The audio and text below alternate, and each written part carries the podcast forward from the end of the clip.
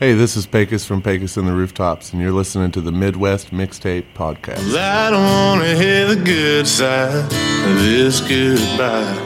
If you wanna go, baby, just leave. Don't tell me that you still care. And that I'll always be special, cause his words don't mean a damn thing. And hey, that I'm still up, drunk as fuck. 4 a.m. writing this damn song. But I guess I'm okay, I'm being okay. Give it time and I'll soon move on.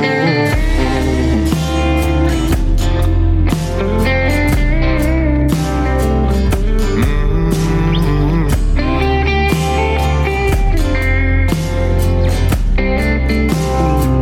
You said my life was too fucked up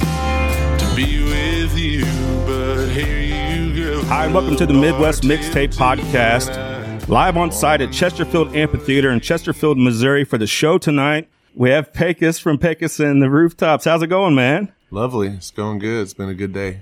Yeah, it's a nice day. You said you just got off the golf course here a little bit ago and was able to catch uh, 18 holes, I guess. Yeah, me and Colby and uh, our tour managers went, and we had a good time. Who's the big dog there?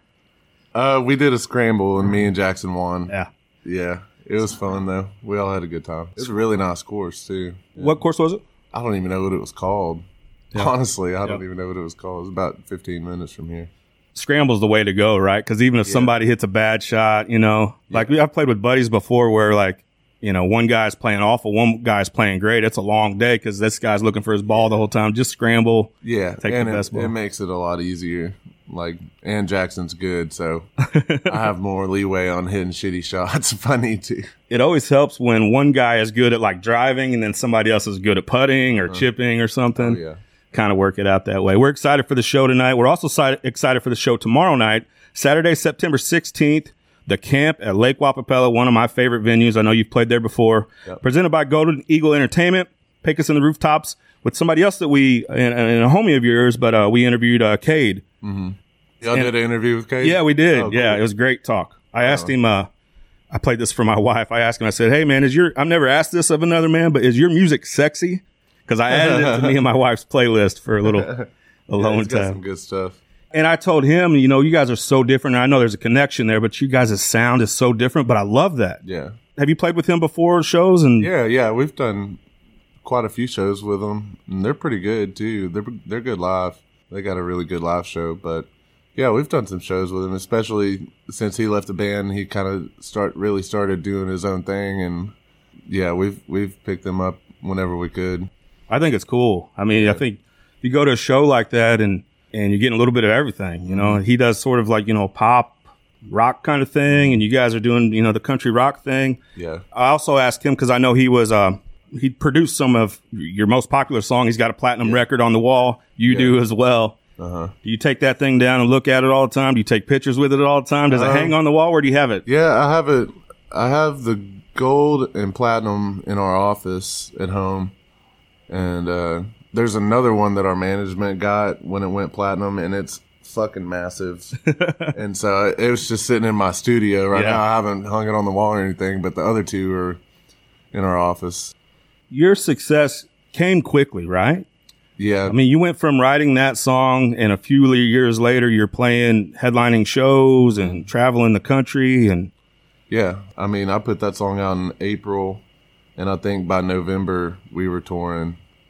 On Christmas Day, I quit my job of that same year, and it was just balls to the wall from there. Hasn't slowed down one bit.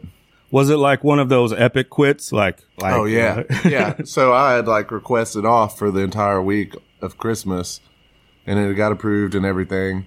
And I was living in Lubbock, but I was back home in Northeast Texas, like six hours away. And my boss had texted me and was like, um, "We need you to work tomorrow." And I was like, well, "I requested off. There's no way I'm going to get there in time, anyways." So I don't know what you want me to do. And they were like, well, this is considered job abandonment and all this stuff. And I just uh. never texted them back, never came back to work. funny. And I guess that was what decided for me to quit my job. I was just like, all right, well, fuck this then. I'm just going to go do this music stuff. You think you'll look back on that and that's like a pivotal moment in your career? Like, I'm going in on all in on this. It's it's this or nothing. Maybe. I was kind of already there, and I knew the day was coming where I was going to quit, but we just weren't on the road like insane yet. Like we weren't just always gone. It was more like a three day run here and there, but I knew the touring was picking up, and uh, I think like a month later we signed with a booking agent and all that stuff. So I knew it was kind of coming. Yeah. So I I didn't mind losing my day job Yeah. to go do what I actually wanted to do. I know you're a rock fan, and I had heard on an interview um, Travis Barker. He's like kind of you know still working a day job, and the band's his band's taking off Blink One Eighty Two, obviously. Mm. And he's like, man, I just need something for full commitment to this. I just need to make this my life. Mm-hmm. And he went out and got this big neck tattoo, and he's like, this is my statement that I'm I'm doing this. All, I'm all in or nothing. Yeah, that's one way to do it. Sure. But yeah, I think about you know that's sort of like you'd see something on a movie. It's like the big epic quit. I'm going on the road. See oh ya. yeah. You know, this damn song, it's amassed 150 million Spotify streams. Like we talked about, been platinum. You know, do you remember like the exact day when you start constructing that song, when you write that song, when it comes together and when you're like, I think this is pretty good? Yeah, so it was at night, and so the guys in the band, four of them are original members, or three of them actually. I'm sorry. So Kalen, Zach, and Brandon, we've all kind of the four of us have been there since before we were even in a band. We were friends, and so we always hung out. Brandon, Zach, and Kalen had an apartment in Lubbock. They were random roommates and uh, Zach and Kalen had already been friends. They grew up together, and me and Brandon knew each other since seventh grade. And so I moved out there and was like, "Screw it! I just wanted to get out of East Texas." We would go hang out at their apartment all the time, play guitars, and just kind of have jam circles or whatever, and do whatever. And I was playing the chords to this damn song, and it wasn't a song yet. I was just picking on a guitar, and Kalen was like, "Hey, keep playing that." and I saw a comment the other day on uh it was on a podcast that got posted that I did and I was telling the same story and they were like, There's more to the story than that. This isn't a true story. This is the fucking true story. I don't care what anybody says, this is what happened. And so we're at their apartment, I'm playing the chords and Kalen was like, Hey, keep playing that. And he gets his phone out and he sings the chorus to the same song. He had already had it wrote. And I was like, that's pretty damn good. I, you know, I really like that. Do you mind if I finish it? And he was like, I don't care. And so he sent me the words that he had. And I, I went home to my house at probably two or three in the morning and just was on a bender and stayed up all night and wrote verses to it and, uh, finished the song probably by six, something like that. And, uh, it probably took, of actual writing, it probably took about 30 minutes to write the song. And in between, I was just partying by myself in my room. Right. And, uh, but when I finished it, I had a good feeling about it. I mean, no one is going to write a song and be like, this is a hit. You know, that's Yeah. not how it works. But I had a good feeling about it. I was like, I don't know if this song will ever be anything, but I feel like it's a good song. Yeah. And that's how it was created, at least. And then I sat on it for about a year and it had started, the demo of it just on my phone had started floating around kind of the Texas scene a little bit. And I made a couple friends through that. And I was like, well, hell, I'm just going to go record it, I guess, and see what happens. And I did and put it out. And I think the first week on Spotify, it got 10,000 streams. And we weren't a band Right. or So that's a, anything. so I was like, lot. oh man, yeah. So I, I didn't know what to expect. And after that happened, I was at work one night and Colby actually, uh, his manager at the time messaged me on Instagram and was like, Hey, I'm Colby Cooper's manager. We're interested in getting y'all on some shows. And I'd been listening to Colby stuff. And I was like, this guy's just fucking with me. Right, you know, right. Like this, he's not. what are your buddies joke? Yeah. Busting your balls. So I ignored him, and about an hour later, later, uh, Colby messaged me on Instagram. Was like, "Hey man, uh, my manager's trying to get a hold of y'all to do some shows. Like, here's my number. Here's his number. Just reach out to us." And then I was like, "Oh, okay. Well, sick. Let's do that then." And, Yeah. and we did.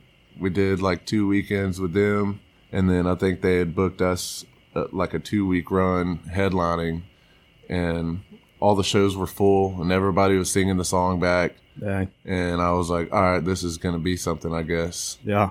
and we just kind of took it and ran. So you said it came together within 30 minutes. Do you feel like the best songs come quickly, or some of them do you have to really kind of painstakingly struggle through and, and get to the end point? I think it depends. Like, I feel like if you get to the point where you're really, really just trying to write the song, it's not going to happen the way Yeah. you want it to because it, you're just kind of forcing the song to be written. But I do think probably some of the best songs just come out of you Yeah. and they just happen. But Last summer, actually in this same room where we're at now, we interviewed Wade Bowen and Randy Rogers, you know, mm-hmm. legendary Texas guys. Mm-hmm. Wade says that he makes it a point in our interviews, he makes it a point to write something every day, or at least mm-hmm. strum the guitar. Whereas Randy just waits for the magic to happen. Yeah. Two, you know, they're best buddies. yeah, play together all the time, write together, co-write and all that, but very different ways of constructing songs and songwriting. I feel like it's it could be. I don't feel like there's a you know there's like a layout that where you how you can write a mm-hmm. song. It, you sort of have to wait for it to happen and sort of catch that magic in a bottle. Yeah, I think it's all up to personal preference. You know, there's great songwriters like Wade that would write every day or something like that. But for me personally, I'm not going to write every day. I'm going to wait until I have some ideas or something that I want to write about. But I'll go on writing trips and I'll know, you know, we're going to write a song today. And I'll be in that in that space to be creative and have have ideas and Right. stuff like that. And at the end of the day, it's a craft and it's something that you have to get better at and work on and stuff like that. But it's not something that I feel like it's not like you're a pro athlete where you're going to work out every single day. I feel like for me, it's just when I'm in that headspace and when I want to write is when I'm going, Right. when I'm going to do it. How often do you play guitar? Um, I mean, other than shows, I'll go home and pick around a little bit. I mean, I don't, I probably don't play every single day. If we get off like a three or four week run, I'll go home and do nothing to do with Yeah. music for a, a good day. But, uh, every now and then, you know, just whenever I feel like playing. you know, is it sort of a necessity to get the songs out, right? Like, do you look at guitar as like, is that the tool to get from the songs from your head and, and, and in your mind to a place where it can be something? Yeah. Yeah. I think so. I think for me, there's two ways it can go. It can either be I already have a melody and some words that I want to figure out, and I'll, you know, already have the key in my head. So, like, I find those chords and you just ride along with that. Or you can sit there and not have an idea for anything. You're just jamming and you find a good progression that you like, and you're like, I think I'm to That's try to something. put some words on that, you know? Obviously, you got a you got the football background, you got the Marine background. You know, we've talked to a lot of these Tex these this sort of new wave of Texas country rock, whatever you want to call it. You know, the G. We've interviewed Geo and Austin Upchurch and the guys here. We're going to do Koopy, Coo- Colby in here in a little bit. Koopy. Koopy, Kobe. but do you think it's that brotherhood? I mean, even backstage here, it feels like there's just so much connection between all the bands and the scenes in Texas. You know, what's it mean to, I guess, be a, con- a Texas country artist to you? Uh, I do definitely think that there's, you know, some some friendship between a lot of the Texas guys, but uh, especially for this group, like we're all under the same management, so we see each other all the time. We do a lot of shows together, Yeah. so we're all just naturally closer. Everybody at Floating Leaf, but yeah, I mean, I think all of us have a bunch of friends in the Texas scene. Everybody gets along pretty good, as far as I know. I'm sure there's some people that have beef with each other, Yeah. probably don't even like us or whatever. That's fine. But uh, I think for the most part, everybody has pretty good like camaraderie Yeah. in each other. Do you think that, you know, that football or athletic side of you, you know, just kind of put your head down, go to work and, and, you know, do the touchdown dance later on? You know, is it all about the work for you? Is it all about, like I'm saying, staying humble and kind of putting, putting your head down and going to work? Yeah, just trying to not forget that this is what I grew up dreaming of doing. You know, because it does after after you're gone for a month or so. You're like, man, I can't wait to go home and not do anything to do with music for a day or two and stuff like that. But I don't let it take out the the passion, you know, of of loving this. Right. And I think you just have to have a good balance in your life. This is a Midwest Mixtape podcast. Joined here with Pecos in the Rooftops. You, uh, there's still tickets available for Chesterfield Amphitheater tonight with, uh, what do we call him? Co- Koopy? Koopy. Colby Cooper, Dylan Wheeler, what a show. Stack lineup. Come out to Chesterfield Amphitheater tonight. And if you're not able to make it tonight, man, you want to go to the camp at Lake Wappapello Saturday, September 16th. Doors at 6 p.m. Presented by Golden Eagle Entertainment. Pecos in the rooftops. And uh, my new friend Cade with his sexy music there. My guy. Come check it out. And you can go to uh, pecos-rooftops.com for all the information and touring and merch and all those things. Man, really appreciate it. Yeah, absolutely. Thanks for having me. Thanks, brother.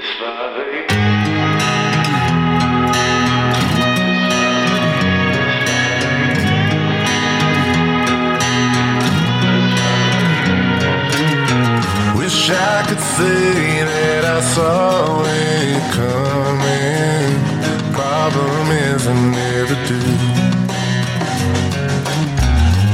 It's too late to let myself feel something. So I